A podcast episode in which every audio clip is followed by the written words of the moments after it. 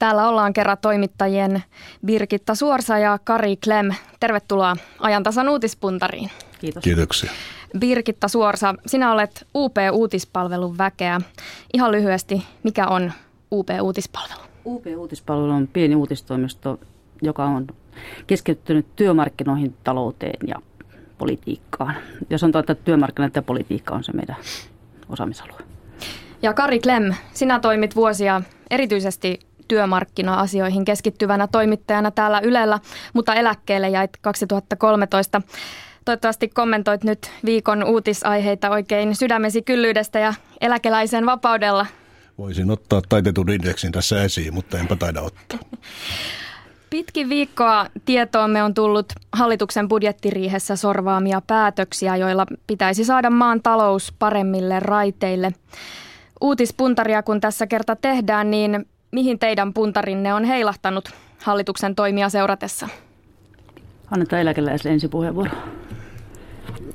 Vähän ihmetyksen puolelle siinä mielessä, että ainakaan minulle ei ole vielä selvinnyt, millä tavalla nämä työehtojen leikkaukset saavat Suomen viennin käyntiin.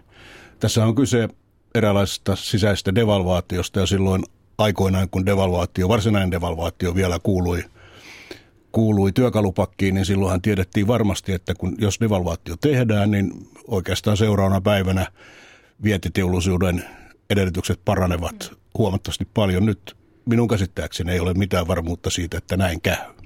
No, mutta tuohon vielä kannattaa lisätä se, että devalvaatio tarkoitti aina sitten julkiselle puolelle ja kotimaiselle tämmöiselle kuluttajille semmoista aikamoista tuloleikkuria. Niin oli devalvaatio sitten ulkoinen tai sisäinen, niin näin on. Näin ja se käy nytkin, mutta tämä hallituksen tai mitä sanot uutispuntari heilahtaa, mä sanon, että suurelle yllätyksen häkkyrälle, koska mä ymmärsin, että meillä on kuitenkin hallitus, joka haluaa sitä kasvua. Ja näillä kaikilla niin vähennetään niin kotimaista ostovoimaa. Ja sitten tavallaan ajetaan yhteiskunta semmoiselle törmäyskurssille, johon meillä ei ole varaa ja oikeasti. Että muutama tämmöistä valtiomiestä, jolla sanoo, että etsitään se yhteinen hyvä tahto ja mennään eteenpäin, niin päinvastoin tässä hajotetaan se tahto tälle sirpaleiksi. Ei hyvä.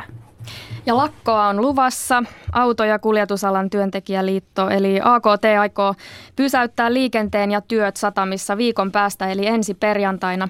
Ja tuolle samalle päivälle AY-liike on kaavaillut suurmielenosoitusta ja AKT:n olisi siis tarkoitus olla lakossa tuon mielenosoituksen ajan. Huokaisetteko syvään vai taputatteko käsiä yhteen? No en ainakaan taputa käsiä yhteen. Tietenkin on ihan syytä osoittaa mieltä, mutta eihän tähän pitää nyt ajautua tämmöiseen tilanteeseen. Tämän tilanteen välttäminen olisi ollut paljon parempi vaihtoehto. Ei ole mitään syytä taputtaa käsiä, eikä ehkä huokaista syväänkään, koska tämähän meni käsittääkseni niin päin, että keskusjärjestöt päättivät tästä mielenosoituksesta ensin ja sitten AKT:lta tuli tämä lakkopäätös. Ja ymmärrän kyllä hyvin toimituksia siinä, että kun otsikkoon pistetään 3 kirjainta AKT ja sitten vielä sanat Suomi ja kiinni, niin se aiheuttaa kyllä intohimoja sekä toimituksissa että tuolla kansanparissa. Mutta ei tässä lakkoilulla tätä asiaa nyt ei varmasti korjata. Kuten Birgitta sanoi, niin kyllähän lähtökohta pitäisi olla se, että sopimalla asioita viedään eteenpäin ja kyllä Suomi enemmän sopimista tarvitsee kuin tappelua tällä hetkellä. Puntaroidaan nyt tarkemmin hallituksen pitkin viikkoa ripottelemia uutisia ja aloitetaan eilisen annista. Hyvätuloisten verotusta kiristetään ja lähdetään liikkeelle siitä, että solidaarisuus, se kuulkaa alkaa jatkossa noin 6 000 eurosta. Eli ensi vuonna solidaarisuusvero napsahtaa maksettavaksi noin 6 000 euron kuukausituloista. Ennen solidaarisuusveroa piti maksaa, jos kuukausitulot olivat noin 7200 euroa. Minkälaista politiikkaa tämä mielestänne edustaa? Kari Klem ja Birgitta Suorsa. No minulla ei ole kokemusta kummastakaan, ei 6000 eikä 7200 euron kuukausituloista, mutta käsittääkseni tuo raja, mihin nyt ollaan menossa tämän solidaarisuusveron kanssa hieman alaspäin, niin sillä palkalla olevat ihmiset eivät nyt hirveästi kärsi. Taitaa kuukaudessa napsahtaa tuollainen 0,5 tupakkaaskin verran lisää veroa. Tämä on tietysti ele, koska pakko oli jotakin tehdä. kansa huutaa, että myös hyväosaisten pitää osallistua.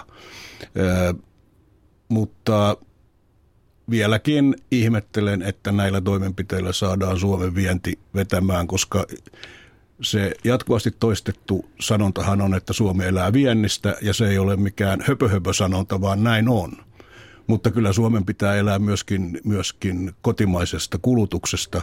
Esimerkiksi Ruotsi on elänyt sillä näiden vaikeiden aikojen yli. Toki Ruotsin vientiteollisuus on huomattavasti vahvempi ja monipuolisempi kuin Suomen vientiteollisuus, mutta siellä on kotimainen kulutus kannatellut koko sitä valtion taloutta siellä tai kansantuotetta. No tästä voitaisiin jatkaa tästä Ruotsin mallista vaikka kuinka paljon ja Ruotsin elinkeinoelämästä, mutta mennään nopeasti tämä solidaarisuusvero vähän taaksepäin, niin onhan se siinä mielessä jännittävä solidaarisuusvero, että se on 2-vuotinen. Mutta nämä kaikki muut leikkaukset, mikä tulee esimerkiksi näille pienille palkansaaja-naisille, niistä mä oon erityisen huolissani, että siellä tehdään osapäiväistä työtä kaupan puolella, tehdään sairaaloissa kaikkea muuta tämmöistä, niin heiltä viedään pysyvästi näitä etuuksia. Niin mun mielestä tämä solidaarisuusjuttu on vähän niin kuin väärä sana tähän, että sitä voisi nyt kutsua vaikka esimerkiksi pieneksi raippaveroksi, määräaikaiseksi raippaveroksi, niin se olisi paljon onnekkaampi nimitys tälle. Kyllä. No tämä laajennettu solidaarisuusvero, se siis tulee voimaan määräajaksi vuosiksi 2016 ja 2017. Miten tällaisten määräaikaisiksi sovittujen kiristysten on ollut tapana käydä? No joskus ne ovat kyllä jatkuneet vähän enemmän kuin määräajan, kun muistetaan Nahon hallitusta ja sitten Kataisinkin hallitusta, niin, mutta ei niistä koskaan tullut pysyviä välttämättä. Ei kaikista asioista, mutta on paljon sellaisia määräaikaisia asioita, jotka ovat jääneet pysyviksi, autoverot ynnä muut tällaiset, mutta luulenpa, että jos tämä hallitus sanoo, että vielä tällä hallituskaudella tämä niin sanottu solidaarisuusvero puretaan, niin se myöskin puretaan. Siitä tulee heidän äänestäjänsä tulevat pitämään kyllä huolen. No ainakin siinä viimeisenä vaalivuonna sitten, kyllä. Tai vaalikaudella. Vaaleihin mennessä. Ja tämä solidaarisuusvero, sehän siis tarkoittaa ylimääräistä 2% korotusta ansiotuloveroon. No tuon solidaarisuusveron ruuvaamisen lisäksi pääomatuloveroa kiristetään, eli ylin pääomavero nousee prosenttiyksikön verran 34%. Mutta kiinnostavintahan tässä nyt olisi sitten tietää, että mitä näillä toimilla kerätään kirstuun. Ja arvioiden mukaan tämä solidaarisuusveron laajentaminen tuo valtiolle noin 34 miljoonaa euroa ja pääomaveron nosto noin 30 miljoonaa euroa. Minkälainen maku tästä jää näistä summista? No verrattuna näihin miljardin leikkauksiin niin vähän on pientä. Ja jotenkin tuntuu sillä tavalla vähän epäreilulta, että nämä yritykset, jotka vielä Suomessa ja maksaa tänne pääomaa veroa, että niille tulee tämmöinen ylimääräinen maksu. Ymmärrän toki, että näin pitää tehdä, että kaikkien täytyy olla mukana. Mutta jos haluttaisiin olla semmoisia vähän pitkäjänteisempää, niin haluttaisiin, että pannaan ne veroparatiisit kiinni ja pidetään huoli, että ne verotulot tulee sitten Suomeen. Tai ainakin tätä EUn yleistä pääomaverokantaa nostettaisiin, että saataisiin näitä verotuottoja. Että tuntuu vaan, että nämä, jotka jää Suomeen, niin meitä rankaistaan, että me olemme täällä. Niin, ennen vaaleja perussuomalaisten puheenjohtaja Soini taisi uhitella panevansa rötösherrat kuriin, ja tässäkö se nyt oli, vai olisiko tosiaan veroparatiiseihin ja harmaaseen talouteen ehkä pitänyt puuttua? No olisi syytä, ja sitten tässä kun miettii, että mihin tätä harmaan talouden väkeä, mitä on aika vähän Suomessa ylipäätään, että onko niitä nyt 16 henkeä tai välillä oli 18 joka tapauksessa. Niin nyt heitä leikataan ja heidät pannaan sitten hoitamaan niitä turvapaikkajonoja, kyllä. Että he ei halua. Toista tuli miljardin tuotot. Harmaa talous on tietysti, koska se on harmaata, niin kukaan ei voi tarkkaan sanoa, kuinka iso talous se on. Mutta sehän on iso talous. Ja se, mikä ihmetyttää pientä kulkijaa, on se, että tämä veroparatiisi-asia, että sitä ei ole saatu EUn sisällä järjestykseen. Että on olemassa Euroopan unionin sisällä maita, jotka voidaan luokitella veroparatiiseiksi. Niin, EU-tasolla 1000 miljardin potti siinä taitaa mennä sivusuun. Se on suuri ihmetyksen aihe, että en tiedä mitä siellä Rysselissä oikein touhutaan, jos tällaista asiaa, joka olisi kaikille hyödyksi, paitsi niille veroparatiiseille tietysti. Mutta suurin osa EU-maista kyllä hyötyisi siitä, että verot maksettaisiin omassa maassa. Totta kai, jos on mahdollisuus käyttää porsaanreikiä, niin niitä käytetään. Kun ei ole mitään laitonta suunnitella verotusta, jos ei ole sellaista lainsäädäntöä, että ne porsaanreiät on tukossa. Ja sitä ei ole saatu aikaa, vaikka tämäkin ongelma on tiedetty vuosikymmeniä. No täytyy sanoa, että ei Suomen hallituskaan tässä ole, ainakaan nykyinen hallitus kovin aktiivinen tässä asiassa ollut. Ja tässähän hiipii pessimistin mieleen myös sellainen ajatus, että kun vauraiden ihmisten veroja hilataan ylöspäin, niin se toimii kannustimena kaiken sorttiseen verokikkailuun nimenomaan.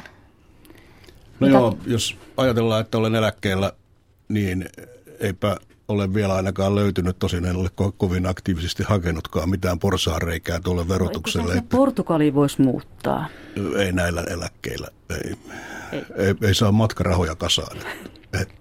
Ei, kyllä se on itsestäänselvä asia, että jos on iso yritys tai paljon eri tavalla tienaava, rahaa saava ihminen, niin on mahdollisuus myöskin miettiä sitten sitä ja saada apua siihen, että millä tavalla se verotus saadaan mahdollisimman pieneksi.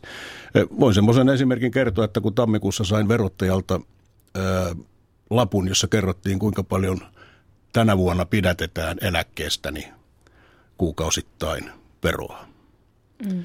No vanhana toimittajana tarkistin, että mitenköhän tämä suhtautuu sitten sellaisten ihmisten veroprosenttiin, jotka todella tienaavat rahaa. Ja löytyy eräs Nokian entinen johtaja ja katsoin, että 2013 hänen veroprosenttinsa oli 6,5% pienempi kuin minun veroprosenttini tänä vuonna. Eli sanotaanko, että siinä vaiheessa tuli mieleen, että taisin nukkua sillä koulutunnilla, kun verotuksen progressiosta puhuttiin, että olen ymmärtänyt sen täysin väärin. No ennen tätä solidaarisuusvero-uutista Timo Soini antoi jo ymmärtää, että nyt tullaan kyllä ottamaan myös sileäkätiset mukaan säästötalkoisiin. No ehkä näin todella kävi, mutta millaisilla hanskoilla sileäkätiset nyt otettiin mukaan talkoisiin? Oliko ne kuitenkin silkkihansikkaat? Olisiko pitänyt olla näppylähanskat? No sanotaanpa äkkiä tälle, että Sivilä antoi heti alkuun tässä tämmöisen vetoomuksen näille hyvätuloisille toimitusjohtajalle, että lähettäisiin tähän, että pienennettäisiin omia palkkoja. Ja muuta tämmöisiä, mutta eihän se nyt kukaan tullut sitten vastaan.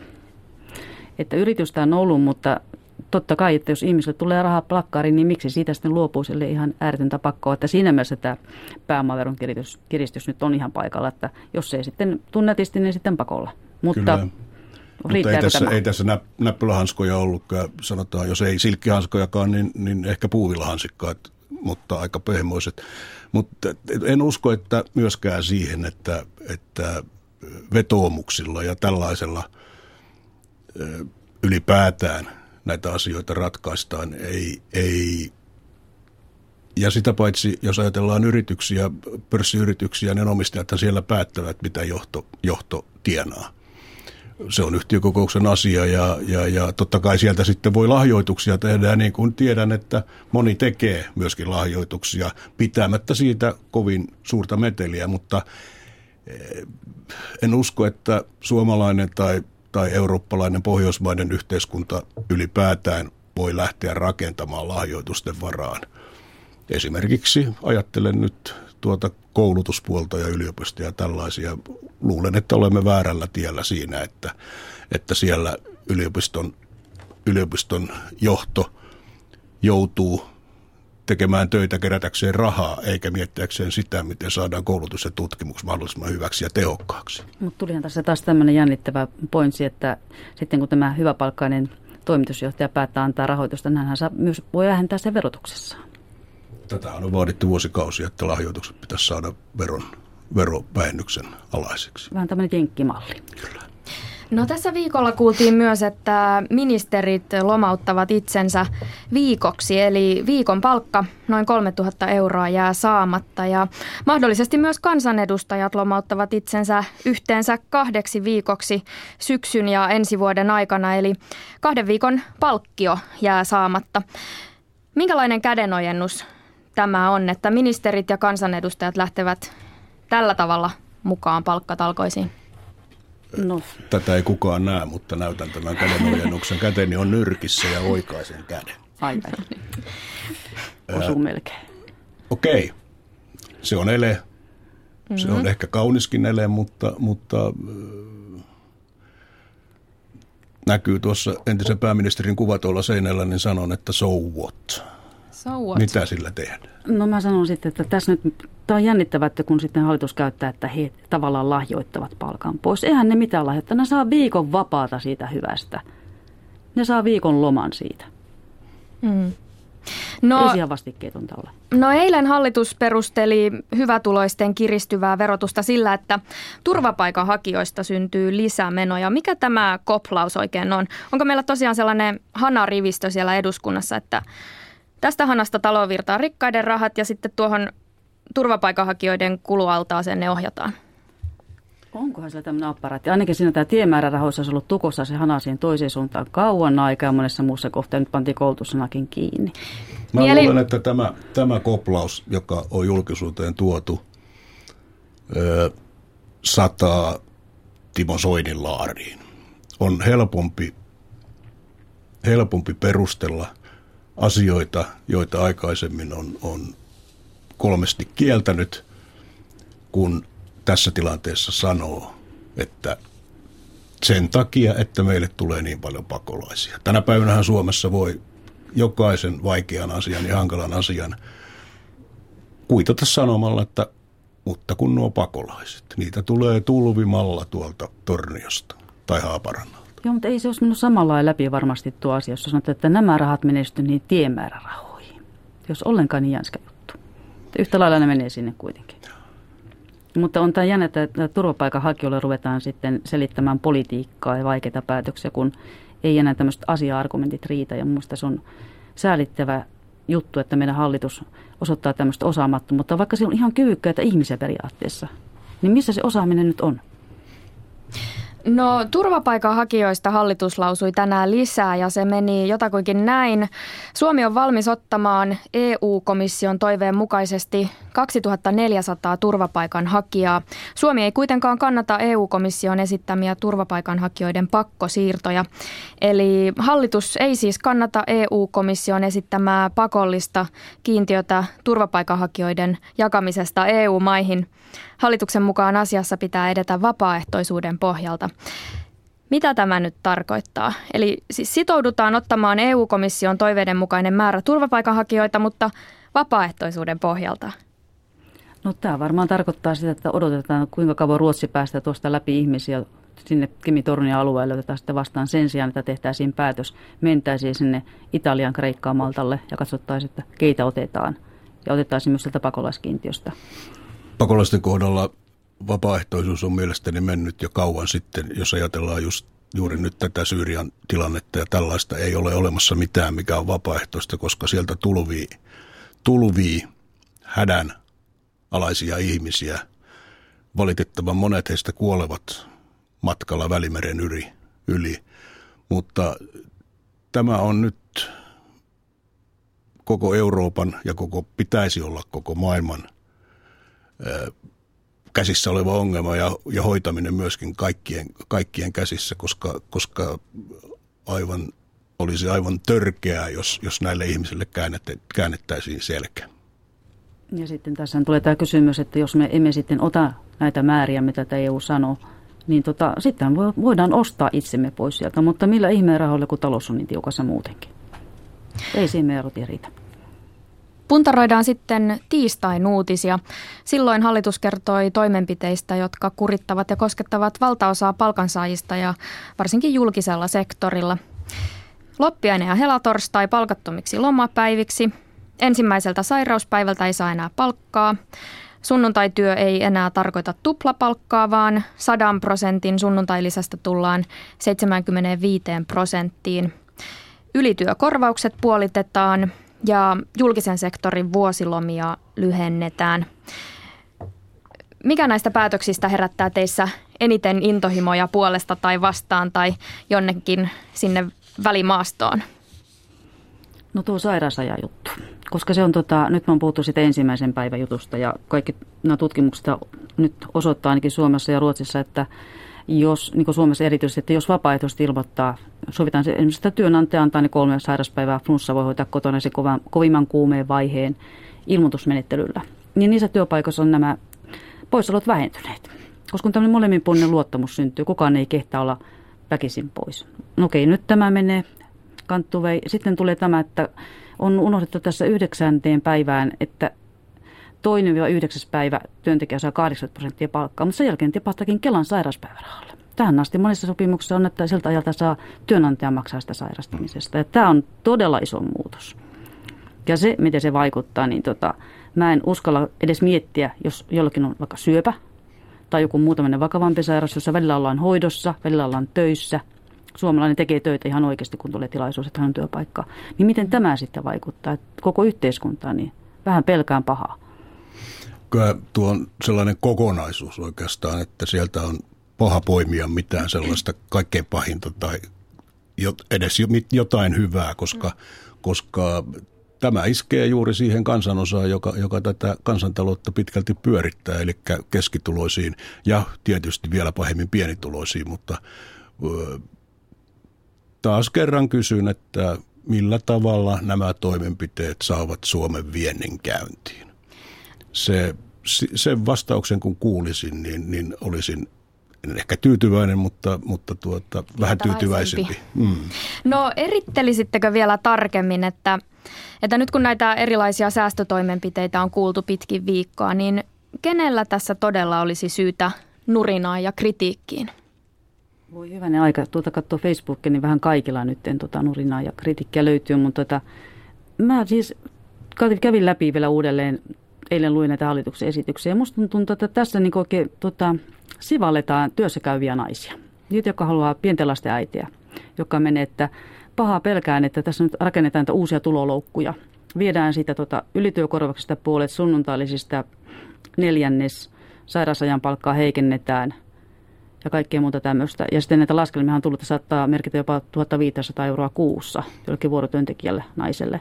Niin sitten samaan aikaan sitten syksyllä on tuollaista päivähoiton uudistus astuu voimaan pikkuhiljaa, päivähoitomaksut nousevat, niin syntyy uusia tuloloukkuja. Mä uskon, että onko sillä nyt tehty tämmöistä laskelmaa hallituksesta, mitä tämä kokonaisuus vaikuttaa naisten työssäkäyntiin. Minä ainakin olen naisten puolesta hyvin vihainen. Syystäkin. Kiitos. Koko tässä yhteiskuntasopimuskeskustelussa mielestäni lähdettiin aika tavalla väärällä jalalla liikkeelle ja sitä tahtia ei ole löytynyt tähänkään mennessä. Joku koiralle, joka sanoi tuossa muutama päivä sitten jossakin, en muista missä, että kun ei kerran miehiltä saatu yhteiskuntasopimuksella otettua näitä rahoja pois, niin otetaan sitten naisilta tällä tavalla. Ja koiralle, joka oli harvinaisen oikeassa, ja Birgitta on oikeassa siinä, että tämä iskee eniten naisiin, mutta kyllähän osoitus siitä, että keskusjärjestöt ovat nyt järjestämässä mielenosoitusta ensi viikon perjantaiksi tuonne Helsingin keskustaan, niin osoittaa sitä, että sieltä se huuto kuuluu ja siellä heidän varpailleen on astuttu pahemman kerran tässä asiassa. Kirkastetaan vielä kokonaiskuvaa, eli eläkeläisiltä leikataan, opiskelijoilta leikataan, lapsiperheiltä leikataan, monilta palkansaajilta leikataan, vaurailta leikataan. Ketä tässä jää jäljelle, eli kuka voi edes vähän varovaisesti vaikka salaa heilutella sitä voitonlippua ja ehkä kuiskata juhuu? Olen ollut kuulevina niin sen lisäksi, että tuolta palkansaajan puolelta kuuluu sellaisia outs-ääniä sen takia, että siellä sanotaanko piiska heiluu, niin jos nyt tuolta yrittäjäjärjestöstä päin on jotakin ääniä kuulunut, niin ne ovat ehkä olleet tuommoisia vaisuja, ehkä vaisujakin, mutta riemun kiljahduksia, koska kyllähän näissä hallituksen esittämissä toimenpiteissä uskon, että Etelärannasta esimerkiksi löytyy sellainen paperi, jossa aika moni näistä on mukana. Eli työnantajan vanhoja kauan esittämiä toiveita ja vaatimuksia, että tähän pitäisi mennä. Tähän liittyy tietysti sitten vielä tämä työehtosopimuspuoli ja kaikki tällainen yleissitovuudet ja muut. Niitä nyt ei tässä ole mukana, mutta kyllähän niitäkin ollaan puremassa tässä. No tässä kuitenkin kannattaa muistaa se, että nyt kohta vielä, en tiedä kuka huutaa, nyt tällä taputtaa käsi, ei varmaan kukaan maataloustuottajatkin ole aika näreissään, vaikka heiltä nyt ei leikata juurikaan, mutta joka tapauksessa kannattaa muistaa, että ihan lähiaikoina työmarkkinoilla on tulossa sitten tämä paikallisen sopimisen paperi lokakuun puolessa välissä ja sitten tulee tämä työttömyysturvauudistus. niin ei tämä nyt helpoksi kyllä menettää koko juttu. Tämä menee niin äärivaikeaksi, ettei tottakaan. Kyllä. Mutta mainitaan nyt sen verran, että pientä perääntymistä alkuperäisistä leikkaussuunnitelmista on myös kuultu. Esimerkiksi eläkeläisten asumistukea leikataan aiottua vähemmän. Miksi hallitus mahtoi tähän päätökseen päätyä lyhyesti? Eli 125 miljoonaa oli leikkauslistalla pahimmillaan ja nyt kuulemma 60 miljoonaa riittää. 40 000 köyhää olisi tehty vieläkin köyhemmiksi, jos niin. Se olisi toteutettu alkuperäisenä. Niin, kaikki eläkeläiset olisivat eläkeläisten puolesta suuttuneet ja siellä on äänestäjäkuntaa kaikilla puolueilla. Ja sitten vielä käärmekeittoa pöytään, nimittäin kyllähän näistä hallituksen päätöksistä on rähinää noussut vähän muuallakin kuin täällä meidän studiossa. SPJL:n eli Suomen poliisijärjestöjen liiton puheenjohtaja veisteli heti alkuviikosta blogimerkinnässään, että lakkoon. Hän myös totesi, että Sipilä joukkoineen on keittänyt käärmekeiton, joka ei jätä palkansaajan rintamalle kovin monta vaihtoehtoa. Mitä veikkaatte, miten tästä luikerrellaan eteenpäin? Eikö se käärmekkeikko pitäisi pikemminkin syödä kuin luikerrella sen kanssa. Että täytyy sanoa, että nyt en haluaisi olla Sipilän housuissa, mutta toivoisin, että hänen esikuntansa nyt, siellä on kyykkäitä henkilöitä, niin ottaisivat ja kuulisivat niitä keskustalaisia AY-vaikuttajia, jos näiden muiden AY-vaikuttajien kuuluminen on niin vaikeaa, ja ottaisivat vähän selvää, että missä mennään. Koska nyt täytyy löytää semmoinen harvinainen vanhaisena kuin konsensus, että päästäisiin eteenpäin. Kyllä, siis lakollahan tässä ei ratkaista mitään tämän lakkoilulla, mutta millä tavalla palkansaajapuoli osoittaa mieltään muuten kuin lakkoilemalla. Kyllä sielläkin ymmärretään se, että ei sillä ratkaista ongelmia. Mutta sen, mitä nyt olen tuonne Lusilan metsiin, tuonne Vihdin perälle kuullut, niin kyllä suuttumus on aika kovaa ja oikeastaan mitään muuta ei keksitä. Kyllä sen verran olen puhunut ihmisten kanssa tuolla palkansaajapuolella, että siellä sanotaan, että kyllä mekin sen ymmärrämme, että ei lakkoilulla ei päästä mihinkään, mutta jollakin tavalla asiasta täytyy saada sellainen julkikuva, että hallituskin ymmärtää, mitä on tapahtumassa. No ei minä tähän lakkoilun toiseksi, vaan AKT on ilmoittanut olevansa lakossa sitten nämä muutamat tunnit silloin ensi viikon perjantaina, että kaikki mullahan on mielenilmaisusta vasta kyse, eli marssitaan vähäksi aikaa ulos. No tänään oli City-marketeissa 15 minuuttia. Eli jos sitten mennään niihin lakkoihin, niin lakko on ihan eri asia. Ja mä veikkaan, että syksyllä 2016, kun työsopimukset menee umpeen, niin sitten me nähdään lakkoja. Pitkin viikkoa on nuristu sanelupolitiikasta ja pakkopäätöksistä. Ja näitä hallituksen päätöksiä, kun on määrä panna täytäntöön pakottavalla lainsäädännöllä. On myös puhuttu siitä, että nyt suomalainen sopimusyhteiskunta on kovassa murroksessa. Sanelupolitiikan piirteitä on aivan varmasti havaittavissa, mutta eikö tässä toisaalta ole kyse myös siitä, että hallitus on käyttänyt sitä, mitä sillä on, ja se alkaa V-kirjaimella ja sen nimi on valta. No tässä on tietenkin kysymys parlamentarismista ja näin hallitus saa tehdä, mutta hallituksen pitää myös noudattaa kansainvälisiä sopimuksia. Niiden yli ei saa mennä ja tässä nyt on kyllä menty. Niin, oikeusoppineilta on kuultu kritiikkiä. Kyllä sitä on tullut sellaisilta ihmisiltä, jotka todella tuntevat tämän maan työlainsäädännön. Ja tuntevat myöskin ILOn, Euroopan ihmisoikeussopimuksen eri pykälät, joihin Suomi on sitoutunut. Ja tässä on aivan oikein ääneen kysytty, että miten tämä pakottava laki mahtaisi oikein sopia yhteen noihin sopimuksiin, jotka Suomi on ratifioinut. Kiitokset Birgitta Suorsa ja Kari Klem. Ja Ajantasan sunnuntai vieraana on tällä viikolla tulevaisuuden tutkija Aleksi Neuvonen, joka perusti vuonna 2005 ystävänsä Roope Mokan kanssa ajatushautomo Demos Helsingin. Tällä viikolla juhlittiin Demos Helsingin 10-vuotissynttäreitä isolla joukolla. Ja Demos Helsinki lahjoittaa tämän vuoden kuluessa 10 päivää työtä 10 eri taholle. Ja vielä tietoa ensi maanantain Ajantasan tarjonnasta. Suorassa linjassa kello 10.03 keskustellaan hallituksen budjetista. Ja iltapäivän Ajantasassa kello 14.03 aiheena on suomalaisen designin tila. Ajantasasta hyvää viikonloppua.